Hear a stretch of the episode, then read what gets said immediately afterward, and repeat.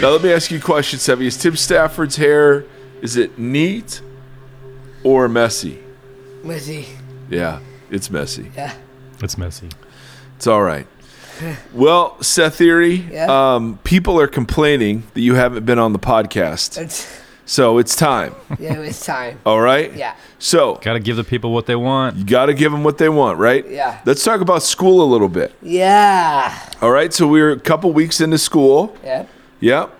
Who would you say, Seth, is your best friend at school right now? Um, my friend, best friend Seth. Best friend Seth. He has Yeah. a, he has a best friend named Seth Perfect. Uh, what's who the, hangs out with Seth. what's the name is Nicholas. Nicholas fun. Nicholas is fun too, huh? Yeah. Yeah, absolutely. It's Seth you go to college. and Seth Theory is going to go to college. I mean, we've already Oh, established yeah? this. Yeah. I go to practice hockey. Yep. We're going to practice hockey I, I in got my- college. I got my split seconds. Yep. And we were going to play for the Columbus Blue Jackets, the professional Oh. hockey team. Yep. Yep. I like it. I mean, we've got it mapped out, don't we? Yeah. Yep. Now, Seth Theory, are there any cute little cuties in your class that you that you're into right now? Um, uh, um, my class is good, Your class is good, yeah. and mm, um, yeah, and my class still have lunch. Yeah, you have lunch and with with your best buddy Seth, yeah. and I will have a chicken nuggets. Oh man, chicken nuggets. Who who packs those chicken nuggets for you every day? Oh, mike yeah, that's right. Dad Mike. Daddy does. Mike, chicken That's chicky right. nug nugs. That's right.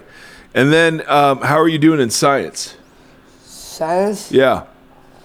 Uh, seven. No, seven. No, no science. Seth has no science? No. What do you have? Um, social studies. Social studies. Nice Social words, by the way. Yeah, what are you learning in social studies? Um,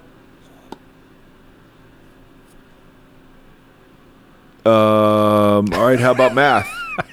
um, yeah, um, yeah, math. Math? Yeah. What about news to you? Do you do news to you? Yeah. Um, about a world game. The World Games, yes. Yes, and then usually what happens when you come home from school? Hey, hey Tim. Uh-oh. What? Hey, hate that. Hey, hate the fish on. Hit that theme song. Tim, please.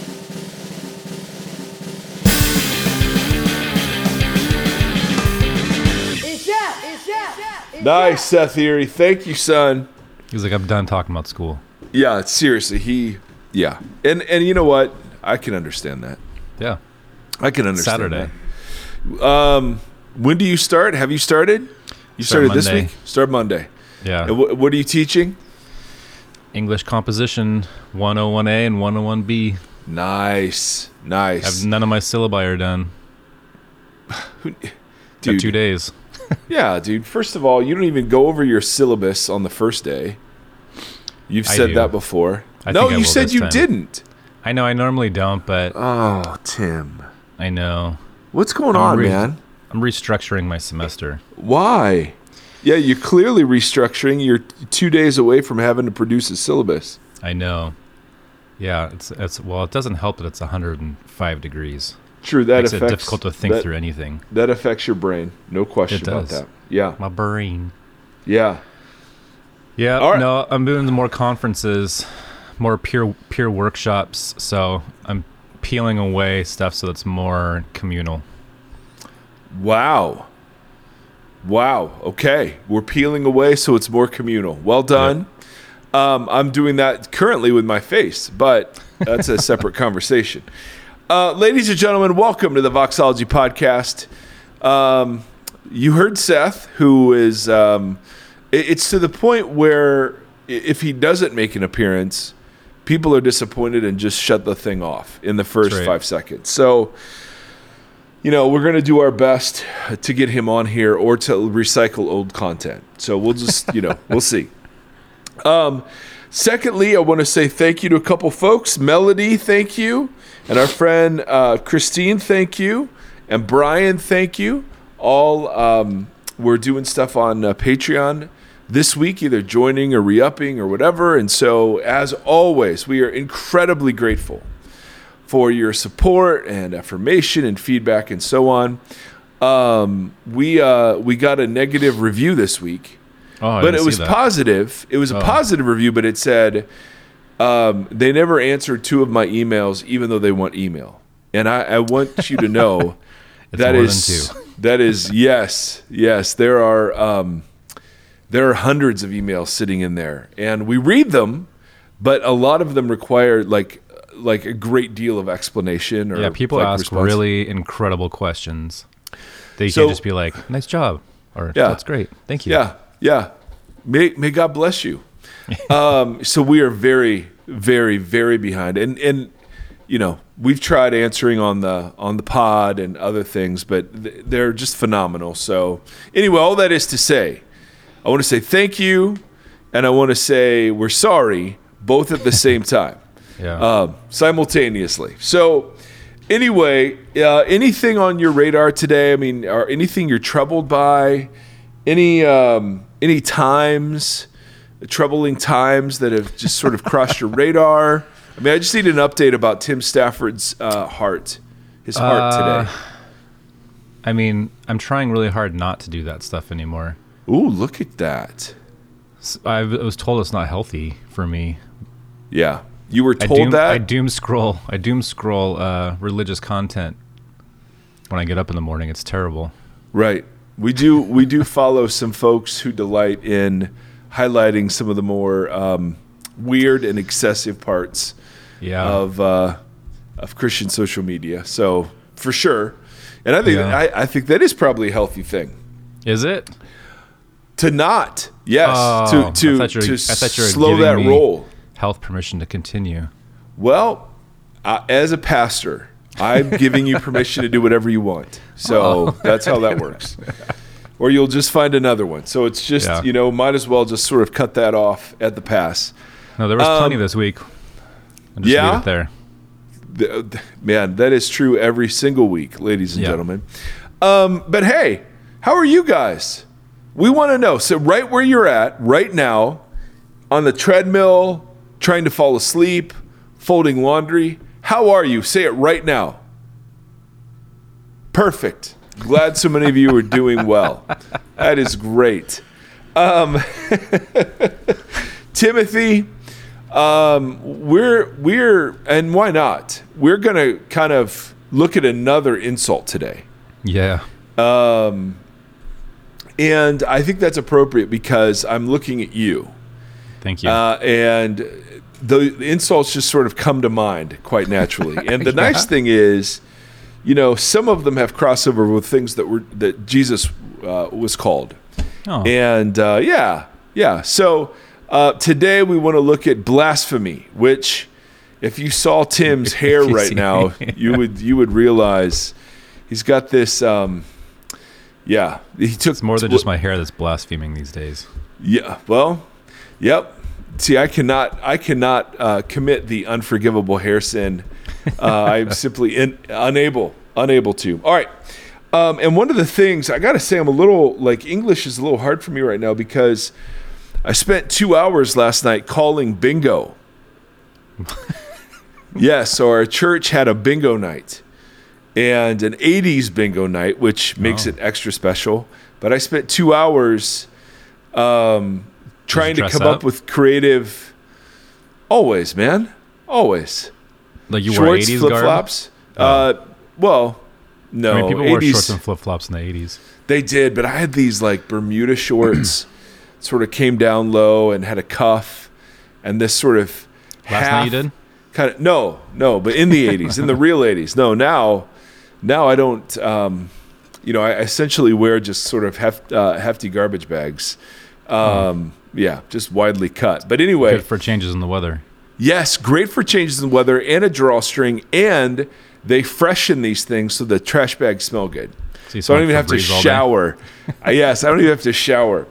Um, anyway, if you're still listening, dear listener, um, we're going to talk a little bit more today about another insult, and the whole the whole idea is around um, a picture we get of Jesus that comes from what his enemies said about him. And we know that these were things that were actually said about him because if you're kind of wanting to make Jesus look good, these are not things you include. Yeah. Um, and uh, certainly there were questions surrounding his birth. Um, and today we want to look at the idea that he was blaspheming, and he see we get this accusation all over the place. Uh, and um, and so you know Tim Tim's role in this, of course, is not only to embody the insult, That's right. but to uh, quote obscure uh, Last lyrics. week I was a bastard. Yes. Yes, an inglorious one at that. And uh, anyway, so I thought what we do today, dear listener, is we would look at another uh, another insult and um, and kind of go from there. So, hope, hope, I hope this is interesting. I Hope, find hope, it I hope. I find it deeply interesting and compelling, ladies and gentlemen. So here we go. Let's talk about Luke chapter five, shall we? Let's. One day Jesus was teaching, and the Pharisees and teachers of the law were sitting there. Now, Jesus was very much, he would have been considered naturally probably a Pharisee. Um, He uh, sort of fit the profile, if you will.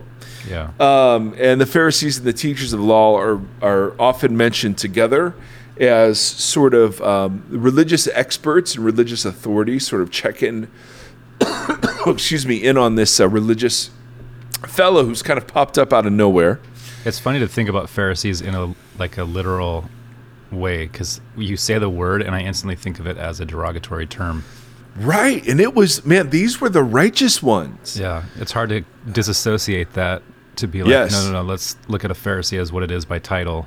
Yes. Yeah, yeah, yeah. Exactly right. And, and and and we should probably do some stuff on that because this is another great example of what Amy Jill Levine and Matthew Thiessen and Jen Rosen Right. all talked about is how often we try to prop up Christianity by denigrating Judaism.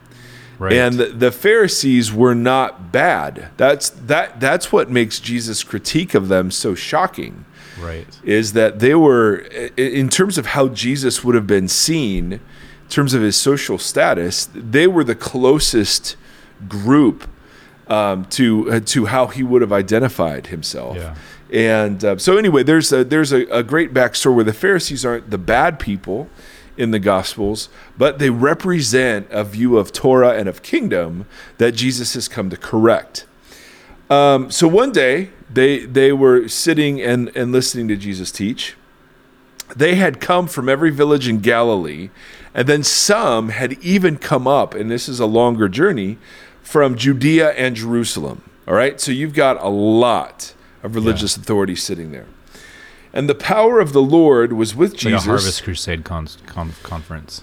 Yes, yes, or or like a gospel coalition conference where they're go, trying out they're trying out new speakers. Yeah. And you've got a lot of frowny faces looking at the new speakers, you know, kind of uh, looking for a reason. A lot of those Uh, conferences came through the news this week. Just in the news that we're not talking about. Lots of like uh, celebrity conferences came through. Oh, nice, nice, good. The we listen. We all recognize that what the world needs is more conferences, and um, so hallelujah for that. Now, the power of the Lord was with Jesus to heal the sick. Some men came carrying a paralyzed man on a mat, and they tried to take him into the house to lay him before Jesus. When they could not find a way to do this because of the crowd, they went up on the roof and, and traditionally if this were kind of a, a typical home in the galilee you would have a ladder or a, a set of very narrow stairs kind of leading up to the upper room which would be sitting on top of the roof and um, when they could not do this because of the crowd they went up on the roof and, and they tore the roof apart and lowered the man through a hole in the roof. And this is a very famous Sunday school story Yeah. about Jesus. And and it says when Jesus saw their faith, which is interesting. So he sees the faith of the friends, not the faith of the par- paralyzed guy. Hmm. And notice, faith here for Jesus is something that you can see. Right? It's not something that you guess at or Jesus is king of my hearts or something like Right. internal. But here, Jesus saw their faith. And so he looks at the man and he says, Your sins are forgiven. The Pharisees and the teachers of the law from all over began thinking to themselves, Who is this fellow who speaks blasphemy? Yeah. And why was it blasphemy? They continue, who can forgive sins but God alone? Jesus knew what they were thinking and said, "Why are you thinking these things in your hearts? Which which is easier? To say your sins are forgiven or to say get up and walk?" And and the Pharisees and teachers of the law would have understood that the healing was easier. Because there were healers, other healers known in the time of Jesus. But but to forgive sins, that's God's prerogative alone, and God Himself has defined how those sins are forgiven. Right. And it's through the sacrificial system at the temple with the priesthood and animal sacrifice. So Jesus continues. So I want you to know that the Son of Man has authority on earth to forgive sins, right? Which is the harder thing to do, but you can't see that that's happened. So he said to the paralyzed man, I tell you, get up, take up your mat, and walk. And immediately he stood up in front of them, took what he'd been lying on, and went home uh, praising God. Yeah. Now the yeah, and that's just that's just Tuesday. That's just a Tuesday in the life of Jesus of Nazareth.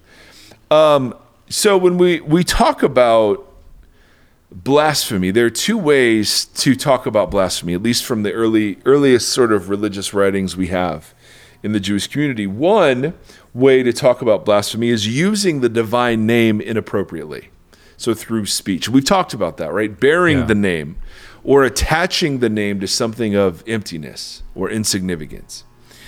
There's another way to blaspheme, though, and that's through action. And that can be claiming divine prerogatives, that can be idolatry, that can be arrogant disrespect towards God or towards God's appointed leaders. So that was a very broad category. Yeah. In this instance, Jesus is claiming for himself authority to forgive sins that clearly only only belongs to God alone. And the religious leaders rightly recognize that. The authority to forgive sins apart from the temple, priesthood, and sacrificial system. I mean, there isn't a there, there isn't a, a stronger claim Right. to a divine prerogative than that one. You know what I mean? yeah. So, not surprisingly, um, they have concerns. In Jesus' day, blasphemy was really the most scandalous offense. Um, and, it, and it's interesting because of the Ten Commandments, uh, there, was, there was only one, and that was the command not to blaspheme. Uh, that's, that has the line, the Lord will not leave this unpunished. Deuteronomy 20, verse 7. And the Jews concluded that blasphemy must be unforgivable because if God said that it would not go unpunished, it meant that no amount of repentance would enable people to escape punishment and uh, obtain forgiveness. So the idea is when God says this will not go unpunished, there's no way to escape the punishment for blasphemy according to Yeah. Jewish thought. And, and it's fascinating that Jesus holds this view when he talks about the Holy Spirit. When Jesus, and we can get to this, you know, another time, but when Jesus is accused of casting out demons by being a demon himself, and we're going Right. to get to this episode, he responds by saying that um, every sin can be forgiven except sin or blasphemy against the Holy Spirit. And it and it's in that same Ten Commandment tradition that Jesus sort of stands. The interesting part, though, is that by uh, implication, Jesus is equating the Holy Spirit with blaspheming God. And so that would have been um, an interesting sort of Trinitarian sort of like, oh, well, that's that's Right. interesting. The, the the Jews wouldn't have been shocked that there was an unforgivable sin. They, it would, they would have been shocked that it was uh, blasphemy against the Holy Spirit, Right. um, according to the Rabbi Jesus, that would have been unforgivable. Right. And and for those of us who worry um, about blaspheming the Holy Spirit and never being forgiven, because we do get questions from time to time about this. yeah. Uh, if your heart is so hard against Christ, so as to attribute the work of the Holy Spirit to the work of Satan, then I think you're in danger. Well, it's interesting because you, so that was something we grew up with, right? But it was told through youth pastors as the one sin that's unforgivable is not ex- not accepting Jesus into your heart, and that was the blasphemy against the Holy Spirit, right? That you're not declaring um, Jesus as Lord and Savior. So when you die, that's the one sin that can't be forgiven. So you're going to hell because you didn't do the one thing. The one unforgivable sin is Yeah. is denying. Yeah, that's a Jesus. very that's a very uh, Protestant Yeah, uh, reformed way of reading that. yeah, and that's what we grew up with because it was an easy. I think it's an easy scapegoat way for doing at least Yeah. youth ministry. Is that like, hey, look, guys, Yeah. there's only one version here that doesn't work. This is it, and this is what Jesus was Yeah. talking about. Yeah, yeah, you're not you can't be forgiven unless you realize you need to be forgiven, and so Right. And You know, you there don't ask is. for that or you deny Right. that one thing, see you later, alligator. and maybe and maybe that's true, but this isn't the verse to use for that. right.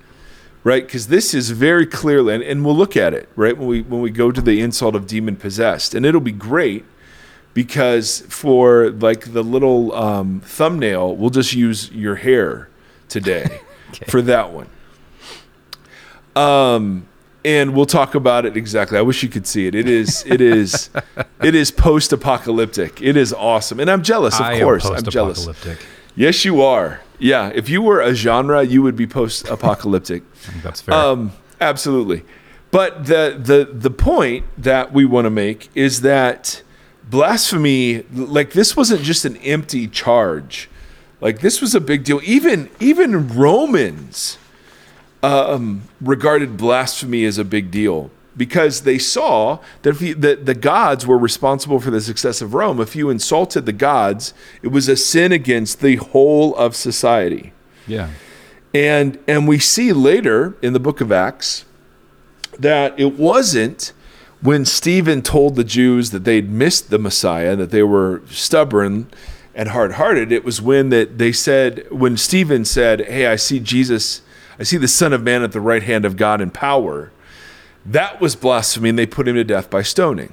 That Yeah. was the that was kind of the punishment. So um, there there's a deep sense in which this this insult uh, to Jesus is not something the early Christian writers would have made up and recorded unless it actually happened and they were interested in telling the truth. Now, a very similar thing happens in Luke 7 with a woman who comes in to wash Jesus' feet in the middle of a meal with a, with a group of Pharisees. And there's so many transgressions and taboos that are broken by this woman approaching Jesus, letting down her hair, weeping all over his feet, kissing his feet.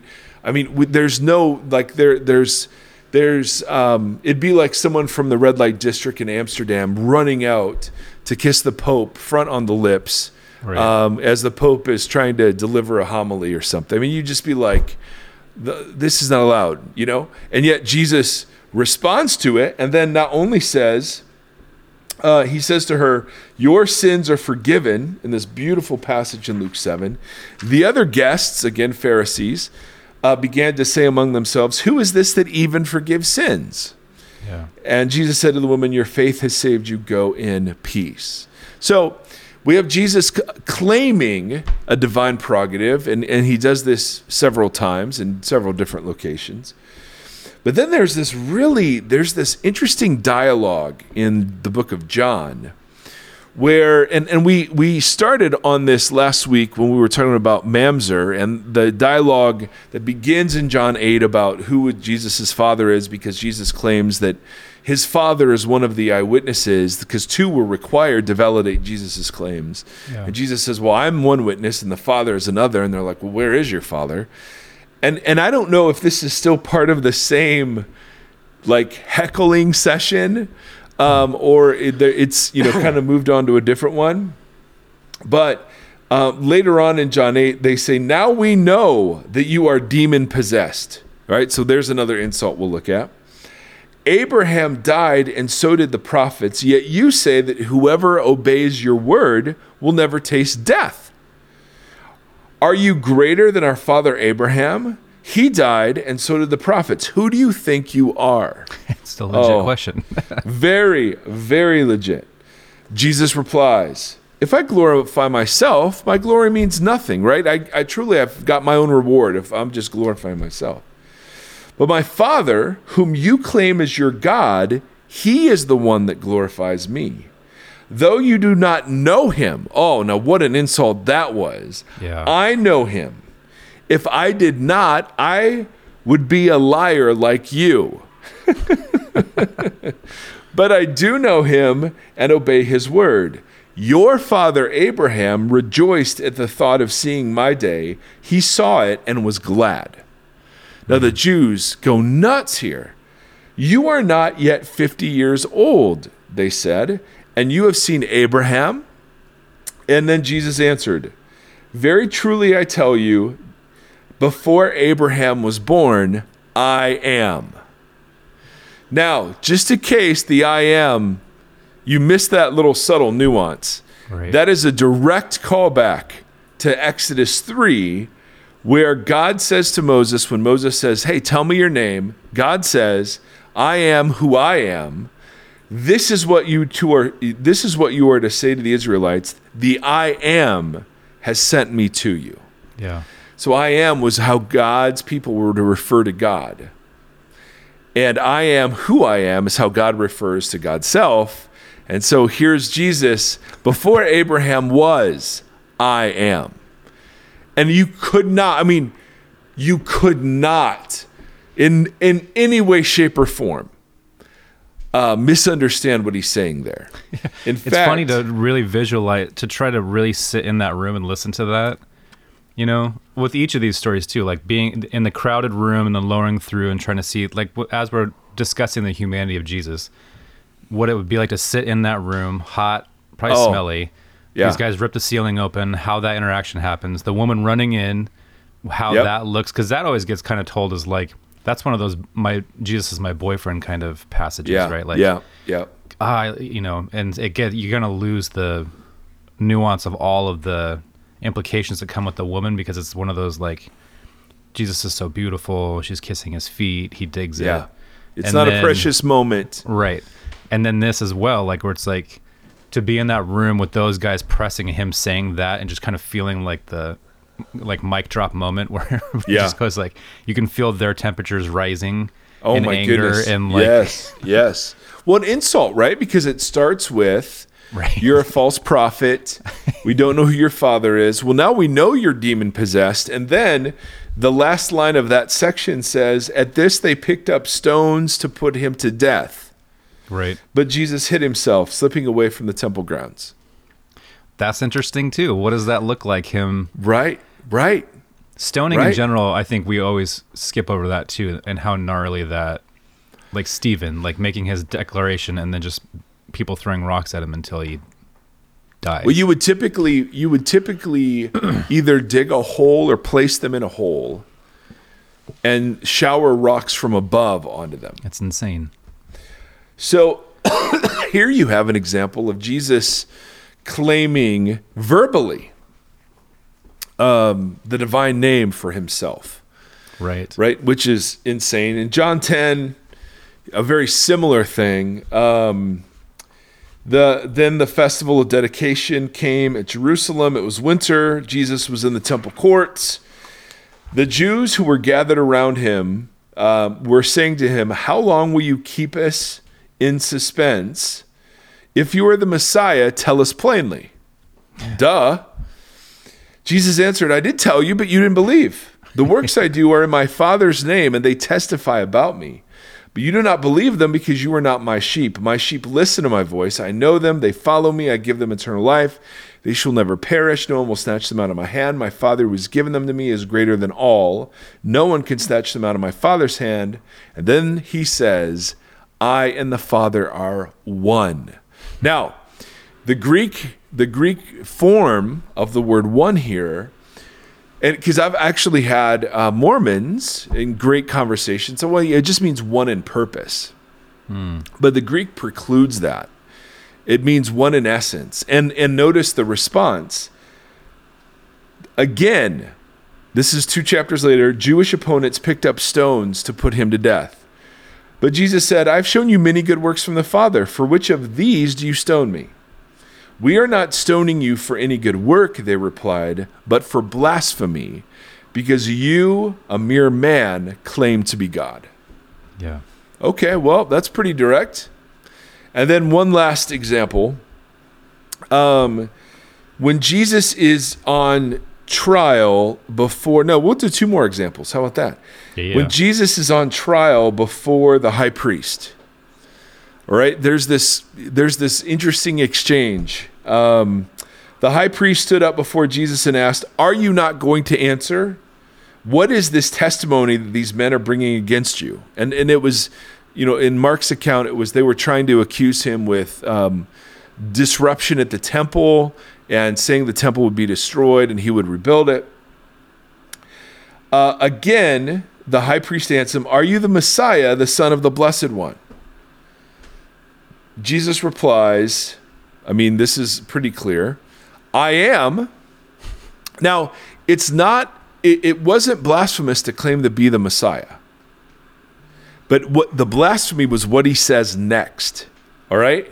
Okay. He says, And you will see the Son of Man sitting at the right hand of the Mighty One and coming on the clouds of heaven. Now, to us, that's a cool Jesus like ninja thing to say.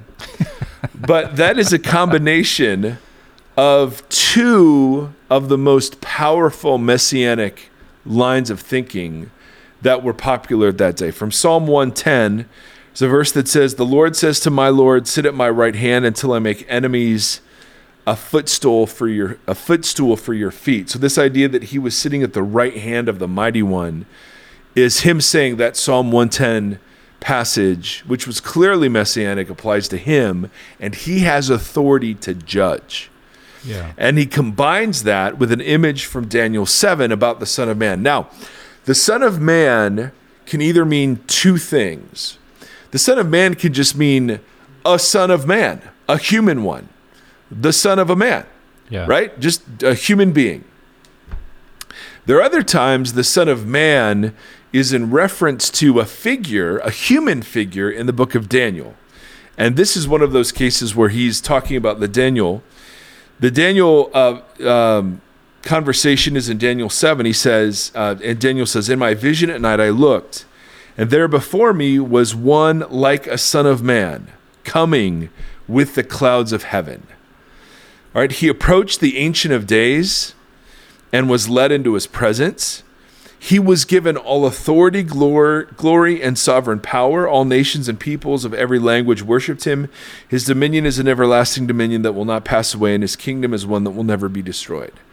So when Jesus says, Are you the Messiah, the Son of the Blessed One? And Jesus says, I am, and you will see the Son of Man from Daniel 7 sitting at the right hand, Psalm 110 of the mighty one and coming on the clouds of heaven, again back to Daniel 7, he's saying, Not only am I the Messiah, I am the ruler mentioned in Psalm 110 and in Daniel 7, who will now exercise judgment over you. You think you are exercising judgment over me. I am telling you, I am the one that will exercise all judgment and have all dominion. Yeah. Now, the high priest knew exactly what Jesus was doing. the high priest tore his clothes and he said, Why do we need any more witnesses? You have heard the blasphemy. What do you think? right? I mean, like there is this well, and then and then they all condemned him as worthy of death.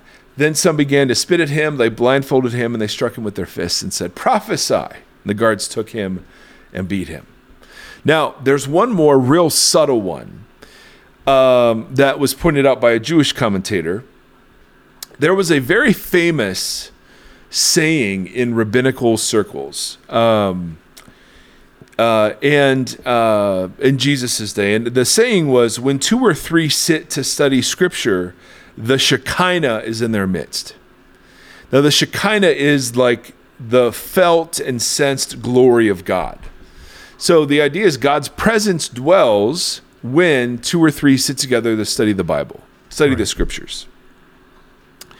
So in Matthew 18, where Jesus is talking about sin in the disciple community, he says, I, I true I, I tell you, for where two or three are gathered in my name, there I am with them. You would have you would have just gone, huh.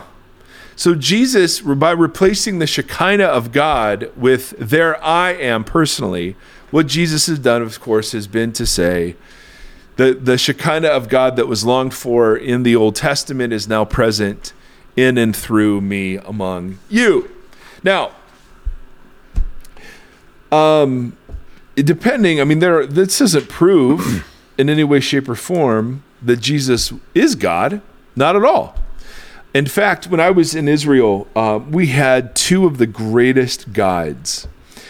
And we had so many great, deep theological conversations that were just fun. Yeah. And we weren't trying to convert them because they've been, I mean, they get this from Oh, every sure. every church group in the history of the world.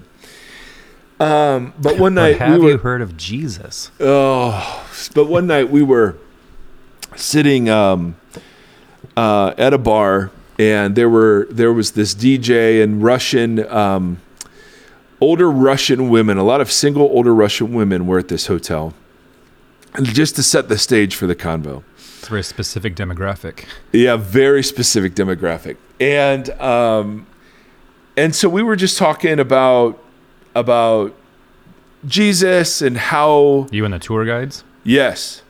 Jesus and how he's perceived because here here here are these Jews making you know decent money on taking Christians on and I just well Yeah. how is that? Like Yeah. what's that like for you? And he said one of the guides uh, there was an older one and a younger one. One of the guides just said um, he said uh, it, it's you know it's relatively easy for us to do because you know we we acknowledge that Jesus was real and existed and said and did certain things but when Jesus says that he's the son of God that's just he said the idea of the trinity that Jesus is divine we, we just can't go there. Yeah. like we're like the shema is the lord is one the lord alone. And um and so you know for for at least whatever branch of Judaism that he sort of represents and speaks for I am very sympathetic to why Yeah. that would be a stumbling block right Yeah. it, it's like hey he can claim to be the Messiah but Messiahs don't get crucified and this Right. Messiah did not usher in the peace right. of Isaiah Yeah. I would tear Um, my clothes too. Yeah, exactly, exactly. So this isn't, you know, the picture sometimes we paint is how could these Jews miss it? Right. And um, and I just want to say that I, I just don't think that's at all accurate. Um, I think Jesus um, came teaching and saying and doing hard things. Yes. And the people who had a vested interest and believed that the temple sacrificial priesthood system, with good reason, represented the will of God for Israel. Because it wasn't that Jesus came announcing, hey, God loves you. They believed that. It wasn't, Yeah. hey, that you can be forgiven. They knew they could be forgiven. They already had a system for forgiveness. It was when Jesus started usurping those things and placing himself in their place that Jesus got into trouble. When he calls himself Lord of the Sabbath, Yeah. right? When he when he says, "Hey, foods don't make you unclean.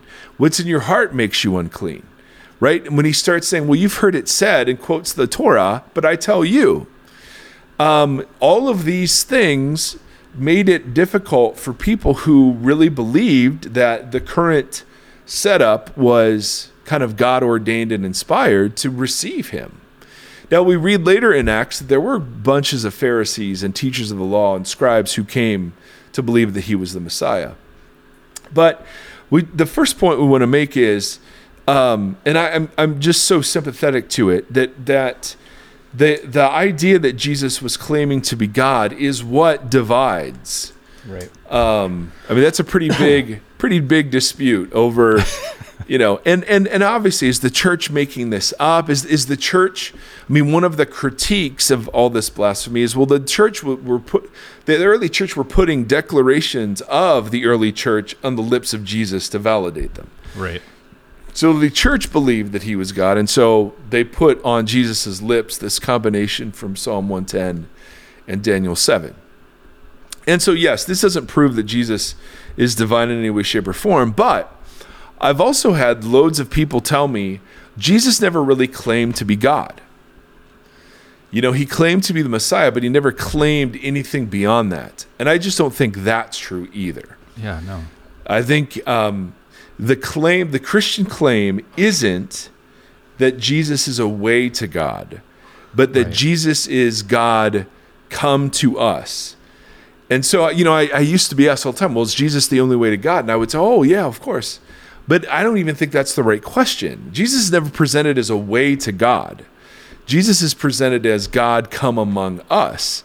And the claims that he's making about forgiving of sins and where two or three are gathered and the, the actions he's doing um, seem to indicate, even to some of the most hardened sort of skeptics, that Jesus had a self understanding that was far beyond, hey, I'm just here as a nice prophet, you know, uttering some wisdom and uh, trying not to get in too much trouble, right? There was, and this is where this kind of insult idea comes to the forefront, where when you have this many examples of the Jews objecting to Jesus, and you even, you know, you have in later rabbinic writings objections to Jesus. Um, it's it's highly unlikely that the early church writers were wanted to just show how much opposition there was to their Messiah. Unless they Um, wanted nobody to listen at all. Yeah, exactly. It'd be like a great self self sabotage. Yes, exactly right. And and particularly if you buy like I do that the legends about Jesus and the stories about Jesus were circulating during the lifetimes of the eyewitnesses, Right. then you have a whole bunch of people who would have witnessed these things that weren't Christians, pointing out, no, wasn't he wasn't there and didn't do that and blah blah blah blah blah. So so for me, this was a very significant sort of picture to be painted because um, I can get on board easily with Jesus is an incredible and compelling human person.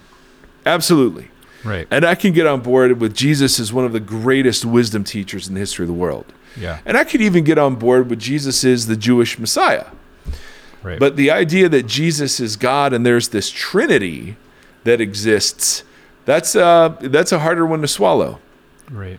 Um, and um, and so one of the reasons why I'm forced into a Trinitarian view is you have uh, passages that refer to uh, as you know God is God, the Father, and there's only one God, and then that you have Jesus sort of elevating the Holy Spirit as some sort of divine figure. And then you have Jesus himself claiming divine prerogatives. And then you have all three of them interacting together. You know, Jesus being baptized, the Spirit alighting on the Son, and then the Father speaking. And you're like, well, how do you explain that? It can't be three masks that, that this one God is wearing, it can't be three successive stages of God's work. There's something here. And so, you know, you kind of get forced into this view that God um, exists in some sort of community Right. um, sharing a divine essence in community and, and and and and if you buy that then the whole idea of why god made them humanity male and female becomes very interesting that god's oneness could only be manifested in the plurality of unity Right. No, You're there's like- so much interest. Like, so what you just did, my 10 year old son asked me yesterday, because when I was a youth pastor, one of the things that I did, you know, in my spare time when I was sitting in a little, in a little cubicle thing that they made me, I would just sit there and, like, I started researching what it meant and what it took to join the Church of Satan and um, what the, what the belief uh, rhetoric was. And like I read the Jamaican Bible, the Rastafarian Bible, these different things, just out of curiosity. Like, what are all these other groups th- thinking? You know, I have the same conversations with Mormons that would come by and knock on the door and just kind of sit down and have a cordial conversation. And um, it's uh, everything you just. He's like, why? Why did you? He's like, you. He was basically asking me why Christianity as a ten year old. I was Ah, like, well, I, wow, I, wow, wow, I wow. grew up with it first, and so this is what my family just said was true. This was the family belief system. When I got old enough, I thought I need to know this for myself. I need to have a reason why I am claiming this. So I did a bunch of research and looked around at everything, and this bec- was still the most compelling and seemed to be the most true out of everything.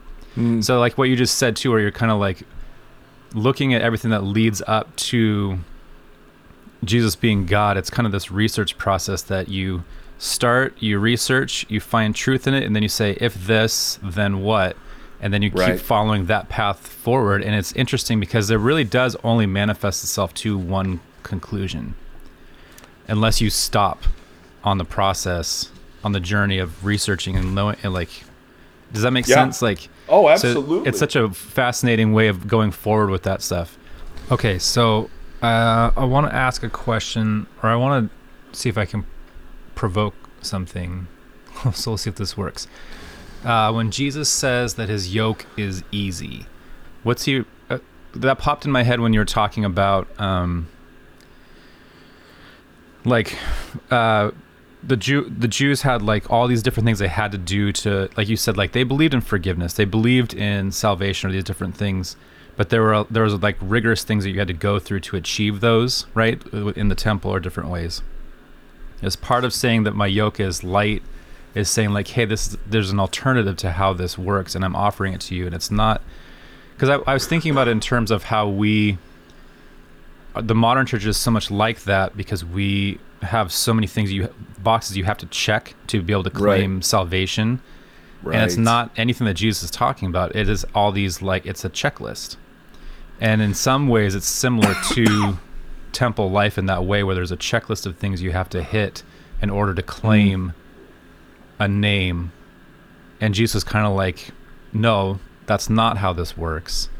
But we've kind of manifested that in a different way does that make sense like is part Yes. of what jesus is claiming when he says that is that it, it's flipping the conversation around to a different um i don't know i'm fuzzy Yeah. but i'm No, no, no. You- First of all, you are fuzzy um, on your face, but um, secondly, no. That is that is a great, and and it's one of the ways that uh, Christians can often misunderstand Judaism is to think that well, the Jewish law was just a checklist for Right. um, you know divine inheritance, and here comes Jesus not doing a checklist, and um, and so so I know this isn't exactly what you're asking, but let me riff on it just a second, and then bring Yeah. it back around to what you are asking. Um, the thing in the the Old Testament scriptures is that the Old Testament isn't the Old Covenant right. So the Old Testament is much bigger than the Old Covenant. The Old Covenant was based uh, exclusively on grace, the first of the Ten Commandments. I am the Lord your God who rescued you out of Egypt. Grace. And we find later in Deuteronomy, hey, it wasn't because you were awesome. It wasn't because you were religiously spectacular. It wasn't because you were the most numerous. I just set my heart on you. And that's the reason you're my chosen people. So it was an act of grace that did, as we've looked at grace before, have reciprocal uh, expectations. And those Right. expectations were laid out in Torah. But Torah, for the vast majority of Jews, was not onerous. It wasn't. It wasn't a burden. It was a delight. So many of the Jewish scriptures are about how delightful the Torah is and what a gift it is that separates the Jews from the rest of the nations. This was one of the ways the Jews were marked off as God's or Yahweh's special possession was they were given the Torah. Paul even references this in um, in Romans. And so so Torah um, was something to be delighted in, and it was stewed over and chewed on, and much like you and I love to sit and talk and discuss and you know dissect. Like this is this was just fodder. The laws were given that were not intended to be an exhaustive list covering every scenario, but they were illustrative of divine wisdom. right And so they just provoked, I mean, so much of that conversation. Now, there were some sects of Judaism, it seems, that um, began to codify all of the discussions around the, the Torah, and began to build fences around the law. And the birth of the Pharisees really comes at, at the book of Ezra and Nehemiah, where you know God says you're no longer to intermarry and divorce all your all those foreign wives, and there's this sort of massive rededication ceremony. And the Pharisees believed that the way we avoid exile, of course, is by better obeying the Torah. yeah And, and so to help people do that, right, here's what obeying the Torah looks like. And then we get 37 categories of work or whatever Right. else.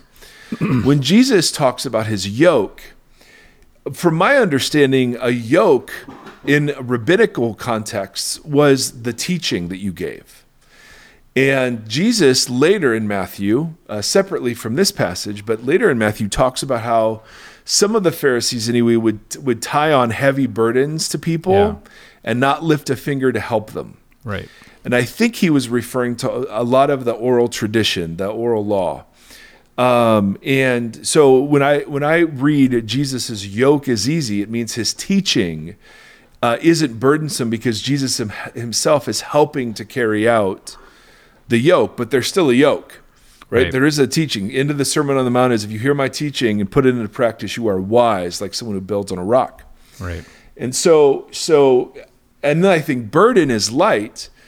Um, I think burden is light there is is the opposite of what Jesus accused the Pharisees of doing, which was the piling on of burdens. Right.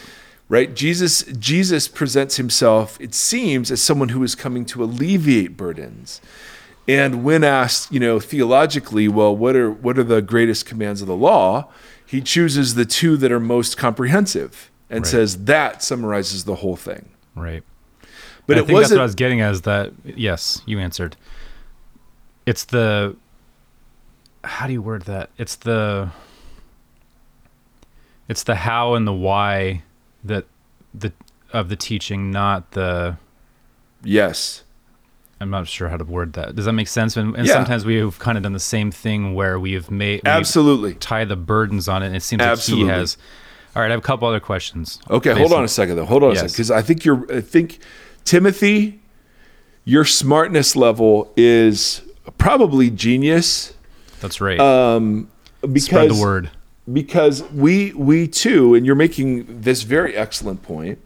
We too add on burdens, and that burdens are presented in terms of theological commitments and um, subculture commitments, lifestyle commitments.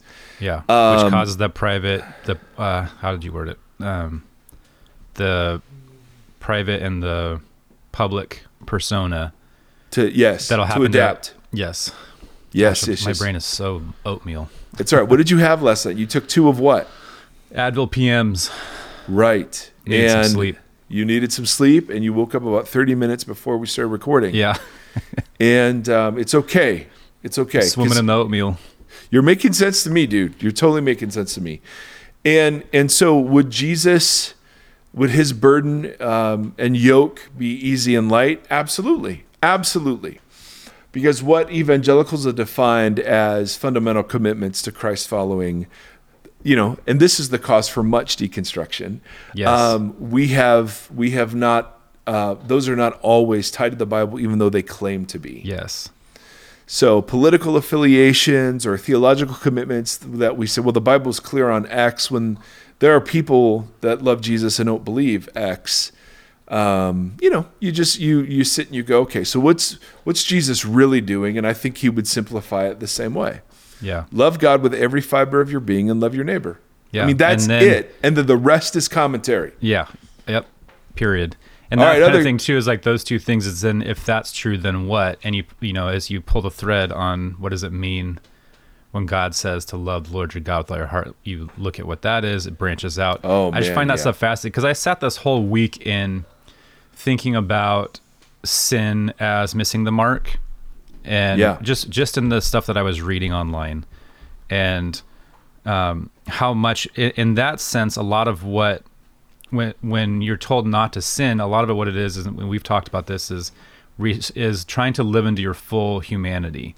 And then what one of the things that we're called to is to help other people live into their full humanity and to be dignified as humans, as created beings, right? So that Yeah. covers a multitude of different interactions throughout the week from you know how you talk to a cop to how you speak to someone who doesn't have a home and that kind of stuff right like there's there's different ways of how you dignify humanity and try to help other people live into their humanity as you try to not miss the mark and be fulfilled in your and to live into your fullness of as a human Yes. so I was thinking about that within, like when Jesus like, "Hey, your your sins are forgiven. You know, go and sin no more, or whatever." What does it mean for that person walking from that interaction with Jesus, with Right. that f- saying of like, "Hey, if that is part of the meaning of what he's saying is to live in your full humanity, walking away from this thing, and to help do that." Because then the next thing that I went to that I wrote down is, you three or four of the things that you just talked about were how important the communal element of faith is, Yeah. right? So Yeah. the Shekinah glory comes in a communal sense when Yes. there's two or more gathered, so that it, it shows how important collective faith is over personal faith, because so much of these interactions are like the lowering the thing, like you pointed out, lowering the guy through the ceiling. He sees their faith of the people that are lowering, and he forgives or tells the guy on the mat to like. So it's like an interesting what Yep. they Yep. keep hammering without hammering it really straight on, but pretty straight on. how important our collected communal faith is together, and how, and I'm I'm just kind of going on a limb, but how much my faith can play a part in someone else, and how much their faith Yes. can play a part Yes. in me as well. There's that's no limb. That is absolutely right. But I think that's really fascinating because there's a lot of because that again, and I know we're hammering this over and over again from the last series, but um, the personal, the personal like pray the prayer, da da da da. It's Jesus is just saying so much opposite of that. Like look Right. at the look at the collected faith of these people and how their collected faith, That's right. quote unquote, saves them. right. And what that looks like, and kind of like a way of lifting each other up, and yada yada yada. Well, yeah, that that I mean, bro, this is so good. They don't. First of all, they don't have to shout it at us. It's just so assumed in the culture that it's just shown all over the place, right? Our Father that's in heaven, not my Father. I mean, just Yes. where two or three, not just when me and my Bible are open. There, the Shekinah is. I mean, it's just like, of course, it's so. yeah, the Lord. That beautiful. thing of the Lord's Prayer is so fascinating, with the how, and I think you said this, and I think Mackie said it too. Like the Our Father in heaven, hallowed be thy name. It's the King. uh, Forgive us our sin. Like it's all Yes, The yep. entire how teach us how to pray, and he, and everything in it is communal as a communal prayer. That's but right. we, I think, most people hear it as, "My Father in heaven, forgive my sins." Sure. as I forgive those who have sinned against me. Yeah. Like we And- and- hear it in our head as a solo Yeah.